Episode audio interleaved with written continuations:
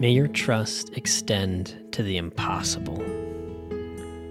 May your trust in God's desire for your good be so vast that even when your life circumstances seem to contradict that desire, you trust anyway.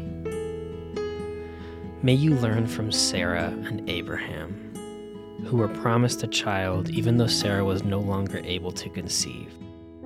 Their trust did not extend to the impossible, and instead they oppressed and abused her servant Hagar to force God's promises to come through in their own way.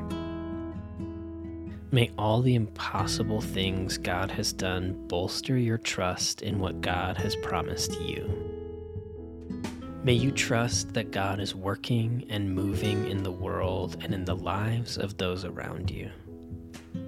May you trust God enough to remove yourself as judge.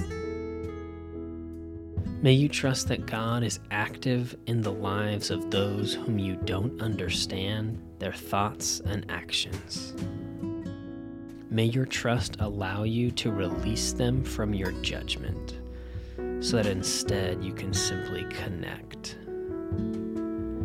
May your trust lead you to a more peaceful, more joyful life.